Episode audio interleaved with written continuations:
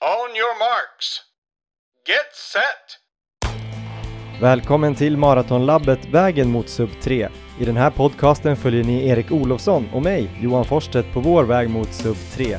Alltså att springa maraton under tre timmar. Det här fjärde avsnittet kommer att handla om pulszoner. Vilka olika zoner finns egentligen? Och varför ska man hålla koll på pulsen när man tränar?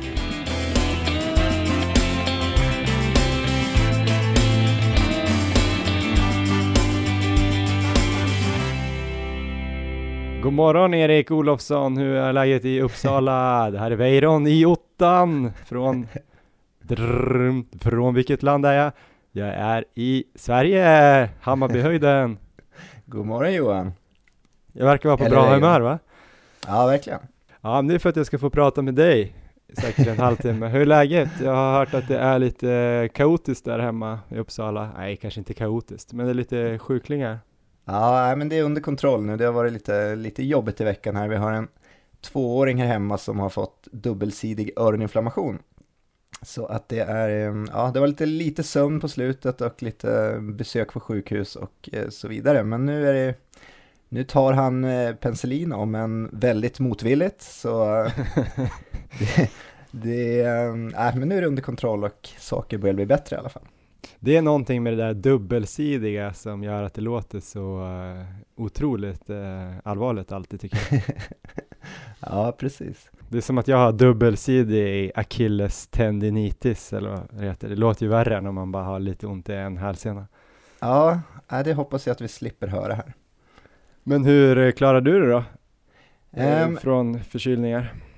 Jag känner lite i halsen nu, men eh, jag, jag hoppas att det inte är någonting, utan jag har Igår och eh, i måndag så har jag ändå kunnat liksom tränat som jag har velat. Men jag gissar att den här veckan kommer bli lite lugnare, vilket känns ändå ganska okej, för jag har haft en väldigt bra träningsperiod nu och som vi pratade om i, jag tror det var avsnitt två, när vi pratade om träningsplanering och eh, om att periodisera träningen så nämnde ju du att eh, ofta kanske livet själv bestämmer när man ska få in de här lugna veckorna. Så att jag, tar en, jag tar en sån vecka nu som kommer, som kommer vara lite lugnare. Jag tror ändå jag kommer få in en hel del mil, men kanske inte riktigt lika mycket som tidigare veckor. Ja, nej, inte anade jag att jag skulle få så rätt så snabbt. Precis. Ja men eh, intressant då, men jag tänkte lite förra veckan då, jag tänkte att det kanske skulle vara lite intressant att gå igenom, hur tränade du då, eller vad blev liksom totalen? Eh, totalen förra veckan för mig blev eh, lite över 10 mil. Jag har legat mellan, alla de här fyra veckorna i januari, jag har legat mellan 9 och 11 mil. Ganska stabilt och fått in, eh, ja, om man tar förra veckan så fick jag in de här tre kvalitetspassen som vi har pratat om. Så jag hade ett tröskelpass på eh, 3 gånger 5 kilometer. Mm. Och då låg du, låg du tröskel då eller var det marafart? Eller det var tröskelpass? Ehm, ja, det är ju det är en jätteintressant fråga för att det är ju, det är ju, vi ska ju ta reda på våran tröskelfart snart och jag, jag går ju på känsla just nu på mina tröskelpass och Ja. jag tror väl jag ligger på, jag tror kanske jag ligger på tröskel men samtidigt så tror jag att jag kanske kan, skulle kunna ligga lite snabbare möjligen. Vad hade du då med andra ord? Alltså jag liksom- hade ju, jag springer på löpband så att om man omsätter det i fart så är det ändå lite så här, ja, det kanske inte, det stämmer inte riktigt överens med vad som Okej. det skulle vara utomhus. Men jag ligger på eh, 15,6 på löpbandet, eller vänta nu, 15,7 låg jag på löpbandet. Och det är väl ungefär, det skulle väl vara 3 och 50 fart kanske, men eh, Ja jag tror, jag, tror att det är, jag tror att det är högre än så, så att det är nog närmare 4 i alla fall. Ja men då är det väl, eh, med tanke på att du, din senaste mil var precis under 38, Ja. vilket är väl någonstans 3 och 48 fart eh, på Precis. milen, så då borde din eh, tröskel rimligtvis kunna ligga där någonstans, 350-355 Ja, utomhus då. Ja. Intressant, så 3 gånger 5 kilometer i den farten, det är mycket, mycket bra maratonpass och jag är sjukt imponerad och alla med mig som lyssnar på det här gör vågen just nu att du har gjort det här i januari. Eh, hur mycket vilar du mellan eh, fem kilometerna? Jag har ungefär 500 meters joggvila, så det blir väl, eh, vad kan det bli, en, en tre minuter kanske. Sen då, ditt eh, andra nyckelpass, eh, hårda intervaller kanske? Ehm, Ja, mitt, eh, förra veckan så var mina intervaller två kilometers intervaller. Så jag gick på kanske lite längre än vad jag gjort på tidigare pass. Så jag hade fyra, fyra stycken två kilometers intervaller. Och då hade jag löpbandet på 17 på de intervallerna. Ehm, Så det var ett bra pass, det var ett hårt pass. Och eh, hur mycket vilar du mellan dem då? Det var eh, ehm, ungefär 250 meter joggvila. Så då landar vi väl på en, ja, en och en halv minut kanske, Just ungefär. Och två kilometer, så då körde de två kilometerna på sju minuter eller någonting? Ehm, ja, lite, ja precis, sju minuter ungefär. Så det var mitt andra pass och eh, tredje nyckelpasset är ju långpasset. Och där hade du ju ett helt re- rejält brutalt eh, långpass igen. Ja, Jag fattar inte vad det är som händer. Ja, fast eh, jag tänker lite så här att eh, min, jag jobbar lite på mina svagheter och min svaghet när det gäller maraton har ju definitivt varit att orka sista milen. Så jag känner att alla de passen är oerhört viktiga för mig, att just när man jobbar efter kanske har sprungit 30 kilometer, att liksom få ligga och känna på Känna på den känslan och känna på de farterna som vi, som vi kommer ha sen på själva maran. Men berätta om passet där vad du gjorde. Ehm, Jag sprang totalt 38 kilometer och det var 30 kilometer relativt lugnt så det var kanske ja, någonstans mellan 4.30 och 5 minuter. Mm.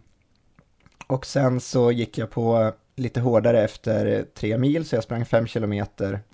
Började lite under maratonfart men sen hamnade jag på ungefär på maratonfart de sista två kilometerna. Och sen så lite lugnare löpning sista tre kilometerna. Och marafart för oss då är ju 4.15. Ja, 4.16 är det väl för tre timmar. Så att, men jag har, li- det känns ändå, jag har lite att jobba på där, för det är inte så att, eh, alltså de här kilometerna när jag ökar tempot, det är, de var riktigt jobbiga och sista mm, kilometer 34-35 där, det var ju verkligen så jag började, mm, ja, känna att det här tempot kan jag inte hålla mycket, mycket längre till. Då gick jag ju ganska hårt där på kilometer 31 och 32, så att det, det kan ju påverka lite, men jag, samtidigt så känns det som att det är definitivt en utmaning där med att springa under tre timmar, för att känslan där, det är inte så att det går jättelätt, utan jag får jobba hårt i de där, i de där lägena. Ja, det är helt otroligt faktiskt hur tung man blir i benen. Eller man blir så sliten i hela kroppen. Varenda led, varenda muskel vill ju egentligen inte springa. Och så ska man springa fortare. Det är ju nej, obehagligt. Vi lägger ner satsningen.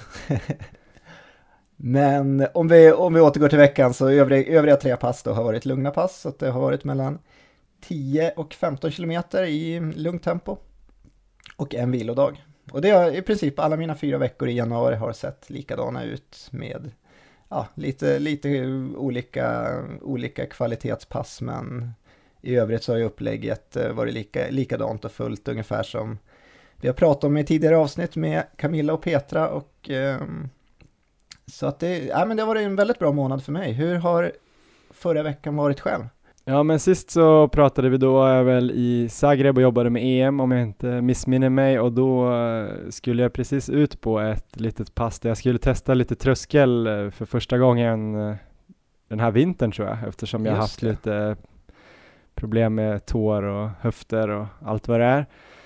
Det var väl mitt andra lite mer kvalitetspass och där och då, då sprang jag fyra kilometer i ja, fem tempo och sen så Ja. körde jag bara åtta två minuter i, eh, i tröskelfart så runt 3.50-3.55 i snitt Ja. och sen så joggvilade jag i 30 sekunder Okej. mellan Hur var känslan under, de, under de, den hårda löpningen? Ja, det var så kul att få Ja. trycka på lite och känna att det faktiskt funkade för att jag har ju nästan känt att jag har växt fast i den här 4.55 ja, 4.50 till 5.10 farten som jag har hållit på med all, alla andra pass så jag har varit lite orolig att jag inte ska kunna öka upp till de här farterna men det var jäkligt kul, jag sprang i en park där lite runt runt som Ja. jag och lite olika hundar eh, kroatiska hundar sprang runt och lekte typ, så kändes det Ja. och eh, nej, men det var kul. Sen kände jag väl att jag någonstans där i mitten tappar man kanske lite, lite fart i någon intervall men kunde avsluta starkt och jag kände mig rätt fräsch. Så, och det Ja, var ju bara, ja blir det, 16 minuter totalt i tröskel så ja, och man brukar väl säga att man kans- kanske ska ligga mellan 30 och 60 minuter Ja. i arbete i tröskel på ett sånt pass och så det var ju lite så. Men det var skönt att komma igång så jag får väl öka upp på det där lite grann. Det var jäkligt Ja, härligt. Kul. I um, övrigt så sprang jag då ett långpass, ja, relativt långt då när man pratar med dig. Men Ja. eh, och då kom jag, sprang jag 22 kilometer den här veckan Yes. i femfart i en annan park i Zagreb och totalt blev det 60, drygt 61 kilometer, vilket jag ändå är väldigt nöjd med. Absolut. Ja, men då har du kommit upp mot tidigare veckor. Yes, men eh, jag tänkte ju, vi har ju pratat en del om eh, pulszoner. Vi brukar säga att vi kanske är ute och springer i zon 2 när vi springer våra de här distanspassen och långpassen. Och så kanske vi har nämnt tröskelfart och sen maxintervaller. Och eh, vi tänkte att vi kanske skulle kunna försöka göra någon, eh, ett inslag här om, eller ett avsnitt om eh, hur de här pulszonerna ska ligga och förklara för både oss själva och eh, alla som lyssnar vad vi egentligen snackar om och så kanske vi kan komma överens om eh, typ ett eh, gemensamt språk eller en definition för de här olika zonerna så det ska bli lättare att hänga med. Och de här zonerna vill man ju ha för att man ska kunna, kunna bestämma sin träning och veta att man ligger i rätt intensitet på de olika passen. Men eftersom vi inte är några pedagoger, bara ibland, så ringde vi faktiskt upp, eller jag ringde upp Mikael Mattsson, idrottsforskare som har eh, jobbat mycket på Idrottshögskolan i Stockholm och är forskare där, men även jobbar på Karolinska och eh, lite mer presentation får ni av honom här i början av eh, intervjun, så ni behöver inte vara oroliga om ni inte vet vem det är exakt innan vi börjar prata. Men han pratar alltså om pulszoner och pulsträning och ni ska få höra den intervjun nu. On your marks. Get set. Ja, tjena, Mikael Mattsson, idrottsforskare, sitter just nu på en flygplats i New York. Hur är läget? Ja, men det är alldeles utmärkt. Det är lite skönt att sitta här och, och prata med dig en, en stund. Ja, vad härligt. Jag tycker detsamma. Väldigt kul att du kunde ställa upp. Eh, vad gör du för, för det första i USA och New York? New York, där är bara en mellan, mellanlandning och lite paus och sådär. Eh, Annars så, så gör jag en, en del av forskningen på Stanford universitetet i Kalifornien. Så det är därifrån jag kommer nu och sen så ska jag till, till eh, Sverige. Eh, Och Karolinska är jag mest med där numera. Vad håller du på med för typ av forskning just nu?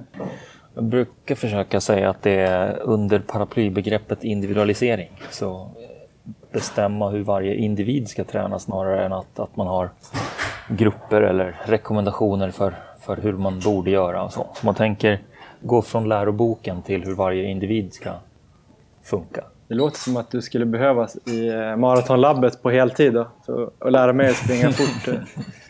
Ja, nej men jag tror att det, det, är, eh, det, är, det är spännande tider för att det kommer ifrån, det är ju ingen ska vi säga, elitidrottstränare som inte har vetat att man måste göra olika med olika atleter och sådär. Eh, Men nu börjar det komma teknologi och, och datakraft så att man kan göra det automatiskt så att eh, det kan vara för, för vem som helst. Och då blir det häftigt. Så att man kan mäta olika atleter i till exempel ett lag på ett lättare sätt eller? Ja, man kan tänka sig att man tit- tittar på ett lag. Man kan titta på också om vi är på, på maraton att folk kommer svara lite olika på, på uh, träning.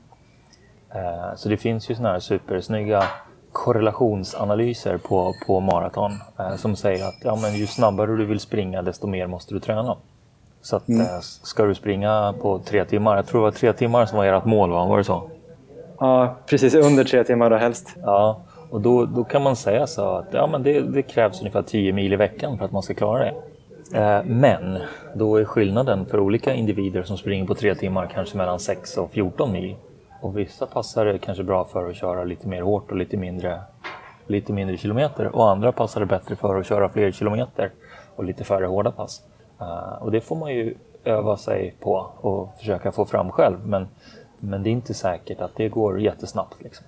Och då vore det skönare och snabbare och bättre om man kunde koppla ihop någon form av profilering. Vilken, vilken typ av människa man är, vilken typ av gener man har, vilka, vilken typ av träning man svarar snabbast på och sen så eh, analysera sin egen träning och sin egen prestation utifrån det. Så det kan man väl säga är snabbversionen av vad jag håller på med.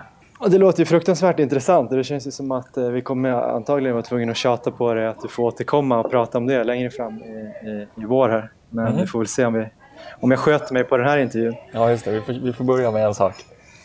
Nu tänkte jag då, vi har pratat lite om, eh, eller vi har nämnt liksom lite olika pulszoner eller man, lite kanske slarvigt i podden och jag tänkte att det kan vara bra att gå igenom det lite grann så man har liksom rätt definition och, på de här begreppen som man Mm. slänger sig med så att eh, dels vi själva fattar vad vi pratar om och dels de som lyssnar förstår vart vi är. Jag tänkte först och främst bara som en grund där, varför är ens pulszoner intressant att prata om, om det nu ens är intressant? Jag är fysiolog, så man utgår ifrån fysiologisidan. Så egentligen så, så är det, man får olika träningseffekt beroende på hur hårt man kör. Så det är vissa saker som, som förbättras om man kör eh, långsamt och det är andra saker, eller tilläggssaker som förbättras om man kör stenhårt. Eh, så det blir olika anpassning. Pulszoner använder man för att det är ett enkelt sätt att mäta. Det man kanske egentligen är intresserad av är vilken typ av trötthet som musklerna i kroppen utsätts för. Man kanske vill veta egentligen hur mycket blod som pumpas ut. Hur mycket hårt hjärtat får jobba. Ja. Eh, Men det är supersvårt att mäta. Däremot så kan man mäta puls och pulsen kommer att öka i jämn takt ju hårdare man kör. Och sen så, det, det du var på där, du skulle ha definitioner på pulszoner. Det finns olika intensitetsindelningar till förbannelse kan man nog nästan säga.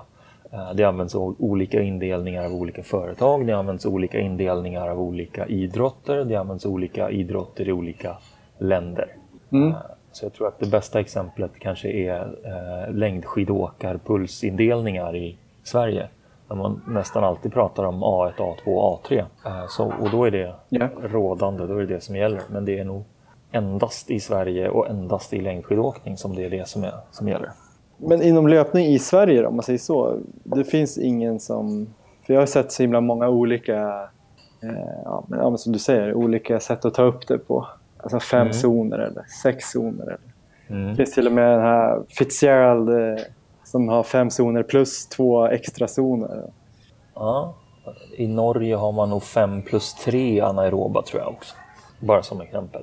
I Danmark gör man det lätt för sig och delar in i lågintensiv, medelintensiv och högintensiv så är man klar sen. Men vad tycker du själv då personligen är mest... Eh, Ja, jag tycker två saker. För det första så, så ska man fundera på vad man pratar om. Eh, Och det som är intressant för alla de här är att det finns någon zon där det räknas som, som jobbigt.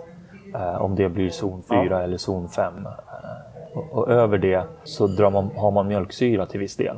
Det vill säga det är över tröskel. Och man kommer att kunna köra väldigt mycket mindre tid, färre minuter i de zonerna och man kommer att behöva längre återhämtningstid för att det ska få full återhämtning. Och det är viktigt att, att känna till. Och, och då blir det i såna här, de, de mest klassiska indelningarna så kanske man räknar på fasta eh, procent av maxpuls. Så då brukar man säga att du ska över 60 procent för att det ska räknas som träning och så är det en zon mellan 60 och 70, en mellan 70 och 80, en mellan 80 och 90 och en mellan 90 och 100. Och det går ut på att ja, men kommer du över 80 då så blir det jobbigt och då blir det en annan typ av effekt. Problemet är bara att dels så har inte alla människor sin tröskel på 80 procent. Utan riktigt vältränade elitlöpare, om vi ska ta det, kanske har det på 92-93 procent. Så det betyder om de kör på 80 procent, då är det något helt annan intensitet än vad den zonindelningen säger. Och åt andra hållet också, om det är någon som är helt otränad och kommer och kör eh, så kanske de har sin tröskel på 70. Det betyder att 80 procent är jättemycket mjölksyra och då kommer man inte orka speciellt länge. Så att jag har ju skrivit en del om pulszoner och förordar eh, en indelning som egentligen inte är någonting annat, eh, något konstigt så, utan eh, de, sam, samma typ av indelning som de klassiska, eh, fast med, med sex zoner istället, där den lägsta zonen helt enkelt bara är återhämtningsträning. Så att ska man säga någonting så pratar man intensiteter så, så ska jag säga att det viktigaste är att man utgår ifrån sin egen förmåga just nu. Och Det betyder också att man behöver ha ett system där man kan testa med jämna mellanrum så att man kan justera det här.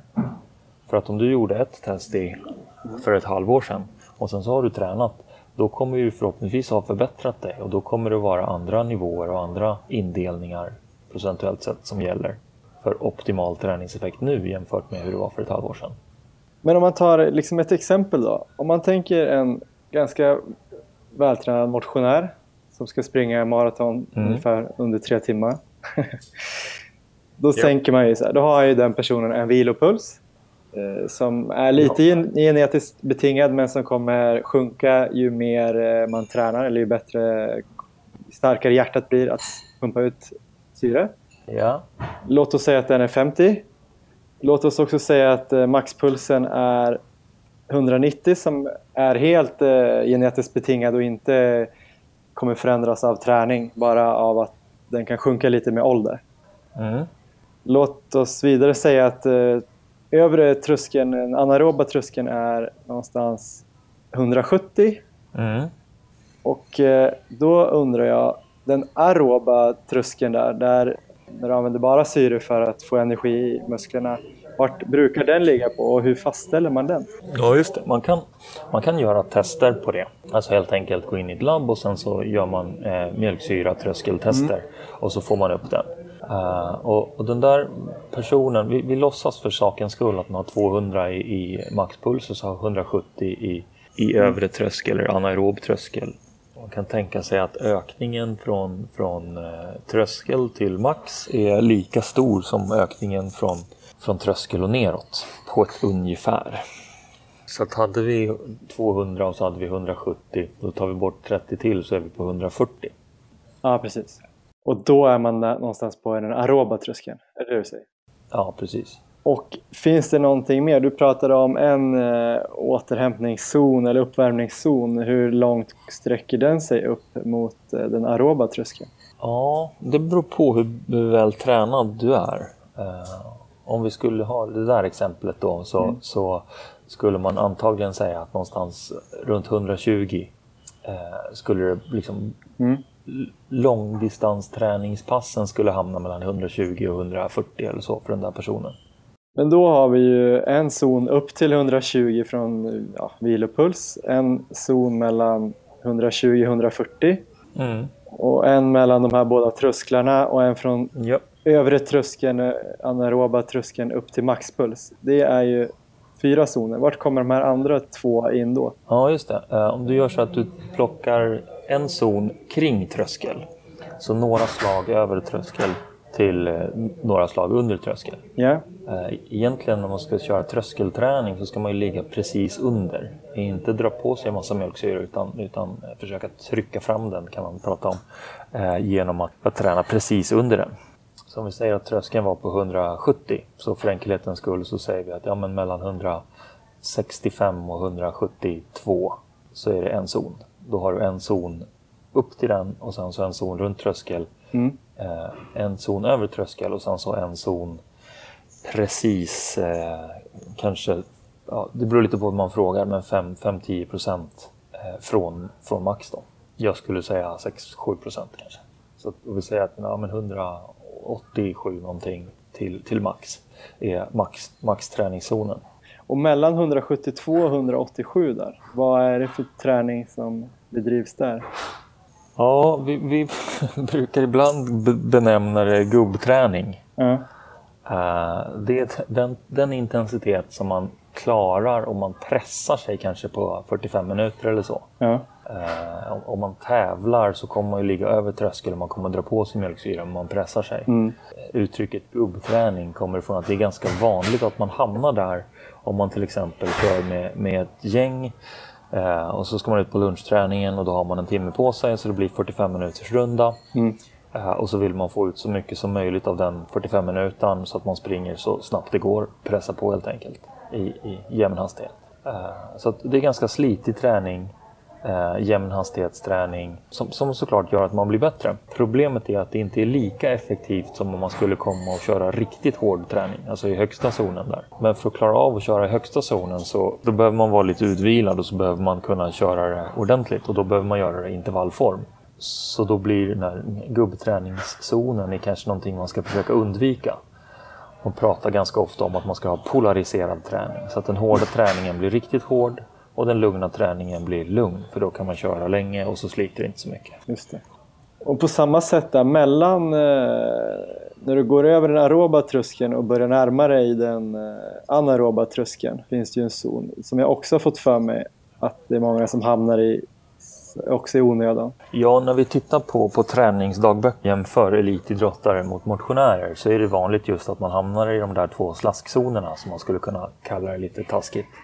Eh, för att kör man under aerob tröskel då känns det knappt att man tränar. Då orkar man nästan hur länge som helst. Och någon som, som inte tränar så mycket, då vill man ju ganska ofta känna att man i alla fall har tränat, att man blir lite flåsig. Mm. Så då blir det lätt att det hamnar i, i tredje zonen skulle jag säga, men, men, att man kommer upp där det blir närmare tröskel, att det blir lite flåsigt. Mm. Det gör å andra sidan inte heller jättemycket, men man blir lite mer sliten av det. Så att någon som, som är seriös med sin träning så blir det vanligare att man, att man flyttar upp och ner träningen då, mer polariserad. Mm. Mm. Det är också så, det, det sköter sig lite av sig självt också. Ju bättre tränad man är, mm. desto snävare blir zonerna eh, kring tröskel. Det blir inte så långt ifrån tröskel till max till exempel. De allra flesta vältränade så försvinner den där övre slaskzonen helt och hållet. Just. Man går helt enkelt från tröskel till maxträning. Och då försvinner också stor del av den här eh, nedre slaskzonen eftersom kurvorna ser annorlunda ut. Och då är vi inne på en del till som gör att det är viktigt att man har individualiserade zoner för att de här originaluppställningarna så är det ju 10 procentenheter mellan varje zon. Mm. Och så funkar det inte. Av det jag har pratat nu så hör du att ja, men, tröskelzon är ganska snäv från början. Maxzon är 6% kanske, äh, inte 10. Medan den här lägsta zonen, ja, den kan ju bli jättestor om någon har eh, hög tröskel. Om man tröskeln på, på 190 istället för på 170 så kan ju den vara upp till 150-160. Men du själv då? Du tränar ju ganska mycket, duktig löpare och multisportare. Hur mycket använder du dig själv av pulsen när du tränar? Styrs du av den eller kollar du bara efteråt? Eh, varken eller skulle jag säga numera. Men, men eh, vi började med faktiskt de första pulsklockorna som fanns från, från Polar på, på tidigt, tidigt, tidigt 90-tal. Eh, och om man lärde sig då så kanske hade pulsklocka första 15 åren då uh, så behöver man inte behöver inte titta på klockan. Man vet ungefär, eller ganska exakt, var, var pulsen ligger ändå. Så för egen del så tränar jag inte på absoluta elitnivå. Uh, så några slag hit eller dit gör inte speciellt mycket. Men finns det några, vad är de största positiva vinningarna då, och eventuellt fällorna med att gå för mycket på puls? Jag skulle säga att största vinningen är att eh, passen på, på låg intensitet, långa distanspass och, och eh, upp till tröskel, att man kan styra dem. För att de är ju då, hur slitigt det är beror ju på hur bra dagsformen är. Och det kommer pulsen att eh, känna av. Så att ibland går det sakta med en viss puls och då är det för att man är lite sliten. Eh, och då är det smartare då att hålla sig efter pulsen. Det som man ska ha med sig på negativa sidan är ju hårdare intervaller man ska köra, desto bättre är det att utgå ifrån från hastigheter eller cyklister kan använda watt till exempel. För att det mm. kommer att ta en minut, kanske två minuter innan pulsen har stabiliserat sig på den nivå som krävs. Så det betyder att det är väldigt stor risk att man kör för hårt första 30 sekunderna eller så av en hård intervall. Och då drar man på sig jättemycket mjölksyra och så blir man sliten och då kan man inte stum och då kan man inte fullfölja passet på ett bra sätt. Så att jag skulle råda folk att köra med pulsklocka på de, på de lågintensiva passen, tröskelpass kanske, så att man inte riskerar att gå för hårt på dem. Och sen så kanske inte bry sig så mycket om det på de hårda passen. Jag tänkte på en annan sak, på lopp och sådär. Millopp brukar ju vara en sån eh, distans som man kanske kan ligga, om man springer runt 40 minuter på milen, att man kan ligga lite, lite snabbare än tröskel. Eh, är det något man kan använda sig av för att, om man har svårt att känna av intensiteten i början när man blir sugen på att dra iväg? Ja, definitivt och kanske framförallt på, på maraton då. Eh, för där, kan man ju, där klarar man ju inte av att köra på tröskel heller utan man kanske behöver testa ut vilken procent av tröskel man klarar. Och då kan det ju vara väldigt eh, nyttigt att hålla det första milen till exempel så att man inte stressar iväg sig. Ja, men du, Mikael Mattsson, du ska få uh, ta och checka in på din flight så du kommer hem någon gång. Du har ju redan fått ett dygn försenat som jag fattar av Instagram. Det stämmer, så nu ska jag klättra på planet här. Uh, lycka till och vi får säkert uh, anledning att höras igen.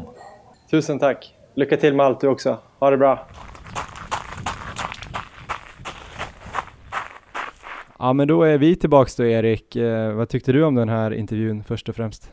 Det här tyckte jag var jätteintressant. Jag har lyssnat igenom den och jag två gånger och jag tyckte det var oerhört mycket att ta med sig här i träningen sen.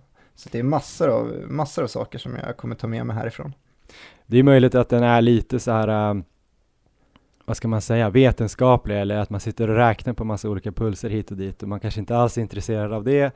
Då är det också helt lugnt ska vi bara säga. Man kan vara ute och bara springa för att det är härligt och ibland springa med blodsmak i munnen och ibland vara ute och jogga. Det funkar exakt lika bra. Och som ni hörde så springer han ju själv utan eh, att kolla på pulsen överhuvudtaget. Men det är roligt att kunna teorin bakom och jag tycker det är väldigt roligt att springa med puls överhuvudtaget. Hur brukar du göra Erik? Brukar du kolla mycket på pulsen? Jag springer ju, eh, när jag springer på löpan så har jag ju inte med någon pulsklocka och springer ju inte efter pulsen alls. På mina pass utomhus så springer jag alltid med pulsklocka men sällan som jag egentligen kollar efter pulsen, utan det är mer när jag kommer tillbaka hem som jag sitter och analyserar passen och drar ut sådana här fina kurvor och liknande och kollar pulsen då. Men jag känner nu att vi har ju här fått, eh, alltså att vi kommer kunna ha möjligheter att använda pulsen på ett helt annat sätt än vad jag har kunnat gjort tidigare. Så att jag tror att jag kommer eh, definitivt ändra upplägg nu. Ja, ja jag tycker faktiskt att det är kul att eh jag tror att ibland, vissa pass så är man bara ute och springer och kanske njuter av naturen eller sina egna tankar eller löser några världsproblem eller, eller vad det nu kan vara. Men ibland så känner jag att det kan vara lite tungt att komma ut på passen och, och fortsätta köra dem och då tycker jag att all sån här typ av input eller feedback är ganska intressant. Precis, jag, jag har roat mig här med att, eh, att eh, under intervjun dra ut procentsatser på varje zon som ni pratar om med någon som har maxpuls på 200 och eh, ja, precis det exemplet som ni använde här i intervjun. Och då är just den här zon 2 som vi pratar om alltså 60-70% av maxpuls. Ja just det, den är, blev ju exakt det. Och det var ja. den ju även i den här, de här generella zonerna som han pratar om att det fanns någon modell för eh, och då, det stämmer ju exakt här då. Precis. Det vi snackade om här då vi kom fram till var att det fanns eh, sex zoner där den första är en Zon 1 är en uppvärmningszon som ligger från, från vilopuls upp ungefär till 120 i det här exemplet. Och sen zon 2 som är då mellan 120 och 140, så 60 till 70 procent. Och där vill man då ligga i, i långpassen och de här distanspassen. Alltså långpassen fram till en eventuell farthöjning då, som, som du har kört på dina långpass. Men Precis. innan där ska man då ligga i den här zonen, eller om man bara kör ett långpass i samma fart. Sen kommer den här zonen 3 som ligger mellan båda trösklarna som vi pratar ja, om. Den första så kallade slaskzonen. Och den är ju både enligt Mikael Mattsson och även den här boken som jag har läst med eh, Fitzgerald, den här 80-20 running som jag tror jag refererar till någon gång. Han pratar också om att det är en zon man ska undvika eftersom den sliter ganska mycket men den ger inte så mycket mer än zon 2. Så då är det bättre att komma upp i zon 4 om man ska köra lite hårdare. Det är den här tröskel, tröskelzonen som bara är då kanske 6, 7, 8 slag där man ska li försöka ligga. Och efter det kommer den andra slaskzonen som är gubbträningszonen som, eh, som då ligger emellan när man har gått över tröskeln men innan det blir så här riktigt, riktigt jävla hårt. Och sen sista zon 6 är ju liksom eh, alla mätare står på rött och man, det smakar blod i princip. Så det är de sex zonerna vi kommer att prata i. Så för, förenklat så är det ju liksom uppvärmningszon, zon 1. Sen ska man försöka ligga i zon 2 på långpassen, zon 4 på tröskelpassen och helst då zon 6 på, på sina hårda intervallpass och sen undvika den där zon 3 och zon 5. Men jag tycker, jag känner så här, ska vi komma överens om att använda den här indelningen? För jag tycker att eh, Mikael Mattsson har ju uppenbarligen oerhört bra koll på just de här sakerna. Så det är väl, så när vi pratar om zonträning sen så pratar vi om just den här indelningen och det kommer vi såklart förtydliga också när vi pratar om zonerna senare. Mm. Men de här passen som du körde förra veckan då, känner du att du träffar de här zonerna, alltså våra zoner ska vi väl ja. säga då, jag har ju på ett ungefär det här exemplet som vi körde liknar ju mig ganska mycket skulle jag vilja påstå. Möjligtvis att jag har lite lägre maxpuls så att det trycks ihop lite. Så det kändes som det var det du fiskade efter när du gav det här exemplet faktiskt.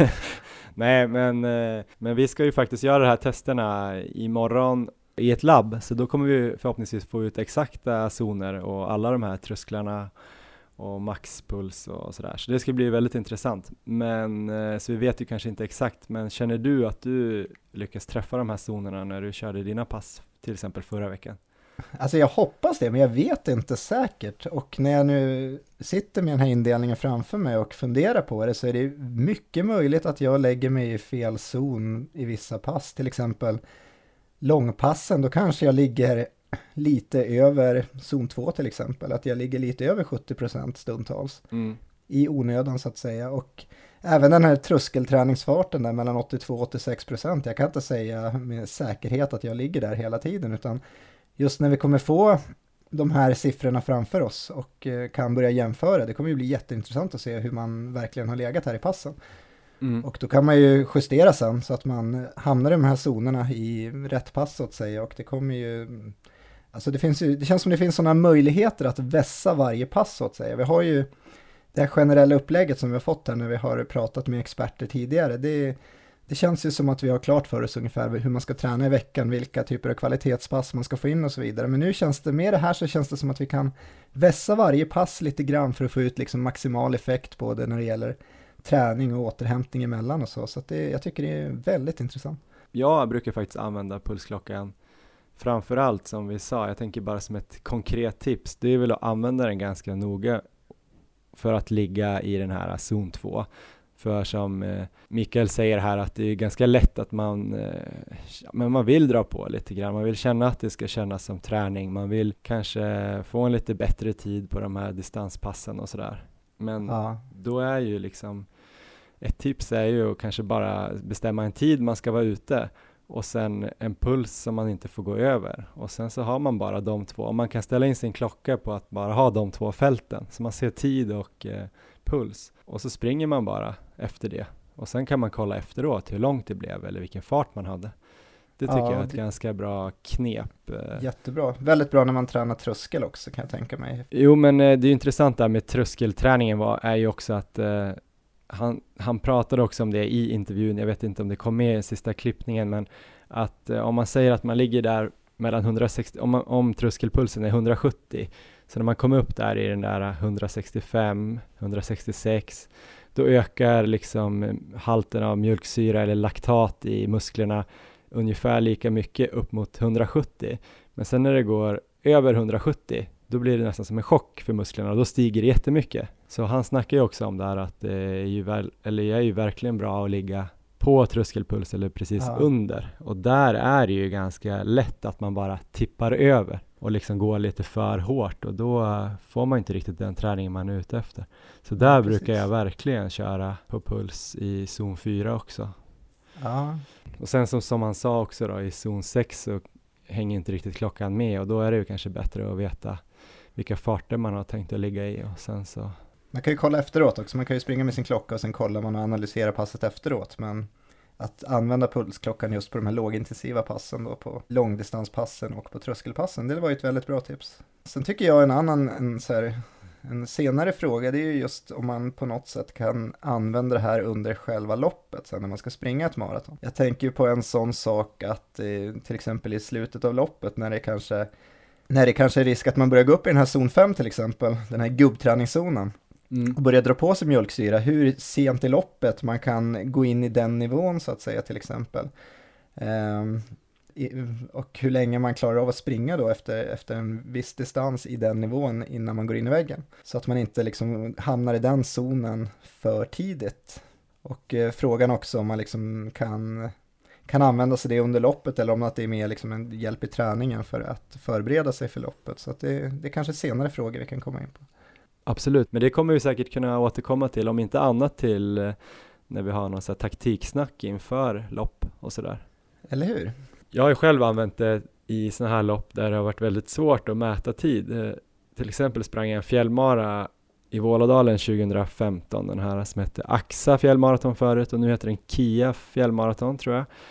och då var det ju väldigt så det var ju 44 kilometer med Ja. två- 2100 höjdmeter och sådär och då har man ju inga referenser med tider och sådär och man blir bara sugen på att sticka upp men det, går, det känns som det går väldigt sakta för från början var det efter en två kilometer steg det bara rakt upp på en fjälltopp liksom. Ja, just det. Då gick jag ju ganska mycket på att inte gå över tröskel i alla fall för att då kände jag så här, då kommer jag ju totalt knäcka mig. On your marks. Get set.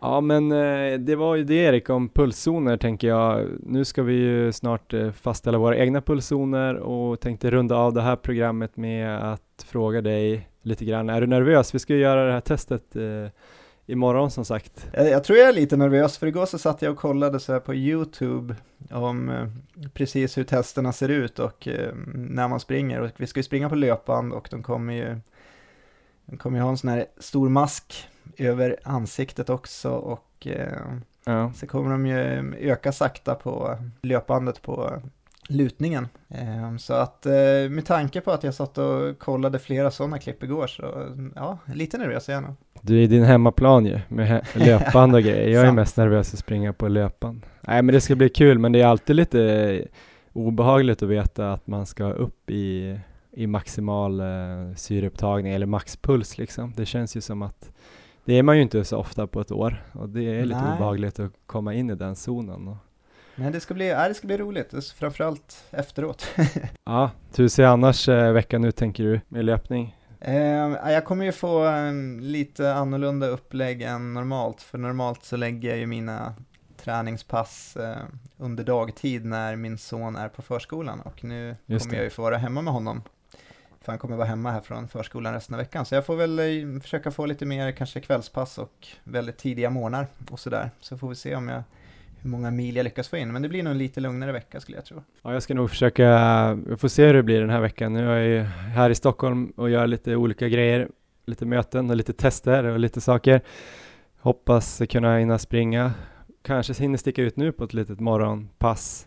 Ja, kör lugnt. Ja, det blir väldigt lugnt då. och sen testet imorgon och sen, ja men ett litet eh, längre långpass kanske upp mot 25 i, i helgen hoppas jag på. Så det kanske, Ja. jag ska sikta på kanske få ihop sex mil i den här veckan också. Ja, Men eh, jag tänkte, vi hade ju första två eh, veckorna hade vi någon veckans utmaning som vi inte hade förra veckan, men jag tänker, hade du något tips eh, den här veckan på veckans utmaning? Jag tycker väl att det passar bra att försöka köra ett pass där man använder de här pulszonerna som vi har pratat om idag. Så ett tröskelpass är väl utmärkt att lägga in som veckans utmaning. Det låter som en bra idé. Vad tror du? Säg att man kör tre till fyra gånger, säg fyra gånger, testa fyra Ja. gånger, åtta minuter. Så tänk inte så mycket på distansen först, utan kör åtta minuter fyra gånger och då ska ni försöka hitta den här zon 4 som är Ja. tröskelpuls och vet ni inte exakt eh, vad eran tröskelpuls är så ska känslan vara att det börjar bli jobbigt, eh, flåsigt, det går inte liksom att prata så bra, det är få, några få ord man kan säga liksom innan man måste andas hela tiden. Och i känslan i kroppen ska ju vara att man börjar få lite mjölksyra, blir lite tung, men det ska inte bli sådär att det börjar bri- brinna i benen höll jag på att säga, för då har ni gått för, gått för hårt. Då är ni i gubbträningszonen. Ja, då är det gubbträningszonen, oavsett eh, vad ni tycker om det. Men om ni har en milfart eller om ni har en miltid så säg att ni har sprungit milen på 50 minuter. Då skulle jag tippa att eran eh, fart på, på de här eh, i, i tröskel i alla fall är, är runt 5 minuter per, per kilometer. Och har ni sprungit milen på 40 så kanske tröskeln är lite, lite över 4 minuter per kilometer. Har man koll på maxpulsen så ska ju tröskelträningsfarten ligga ungefär mellan 82 och 86 procent av det. Men det beror ju lite på hur mycket man är van att springa den här tröskeln. Men Ja. då tänker jag att någonstans har jag läst att eh, man kör tröskelträning, tröskelintervaller, så ska vilan vara ungefär en fjärdedel av arbetet. Om man kör åtta minuter och ska vila en fjärdedel av det, hur mycket är det då, Erik? Två minuter svarar jag. Bra, då kan ni jogga lätt, lätt eh, där för att inte liksom stå still och bli stel och kall och sådär i två minuter. Sen så kör ni åtta minuter igen och så vila två minuter. Så gör så eh, tre till fyra gånger och försök verkligen träffa samma puls eller fart i, eller inte fart ska jag säga, för de, den kan faktiskt eventuellt eh, sjunka ju Men Samma känsla. samma känsla eller samma puls om ni har pulsklocka genom Mm. alla de här intervallerna. Och eh, ni kan ju börja kolla på pulsen efter kanske en, två minuter av intervallen, för innan dess så kommer ni hålla på att försöka jobba sig upp mot den här tröskelpulsen. Så i början kommer den vara lite låg, men börja inte dra på någon jätte Usain Bolt-spurt då, för då kommer ni bli stum. Men eh, då tänker jag att vi avslutar det här med att eh, promota nästa veckas avsnitt lite grann, då vi ska göra de här testerna. Vi kommer nog också spela in lite när de förklarar testerna för oss inför och efteråt och sådär på det här stället. Så det kanske blir eh, intressant att följa med hur man gör sådana här test på labb. Sen kan man ju också göra lite tröskeltest och maxpulstest på egen hand och det kommer vi också gå igenom hur man kan göra om man vill göra det bara själv i nästa avsnitt. Ni kan ju också, om ni inte kan vänta till nästa avsnitt för att se hur det har gått för oss på det här eh, testet, så kan ni gå in på Maratonlabbet på Instagram och eh, ni kan även kolla på Facebook eller skicka mail till oss på maratonlabbet at gmail.com om ni har frågor eller funderingar. Vi har faktiskt fått några, några frågor där på Instagram som vi har fått svara på. Vi är väldigt glada för att eh, det finns intresse att lyssna på det här och ställa frågor och att någon blir inspirerad. Sen om det bara är fem eller en, det gör inget för oss. Vi tycker det här är så roligt att hålla på med och det känns som att eh, vår egen träning blir ju bättre och bättre ju mer vi grottar in oss i det här. Definitivt. Så nu ska du få ta hand om Leon och se Ja. till att han blir på bättringsvägen och du ska se till att du inte blir sjuk så att vi kan ses imorgon och gå in i Gå in i labbet. Gå in i labbet, gå in i dimman och förhoppningsvis ses vi på andra sidan. Precis. Ha det bra Erik! Detsamma.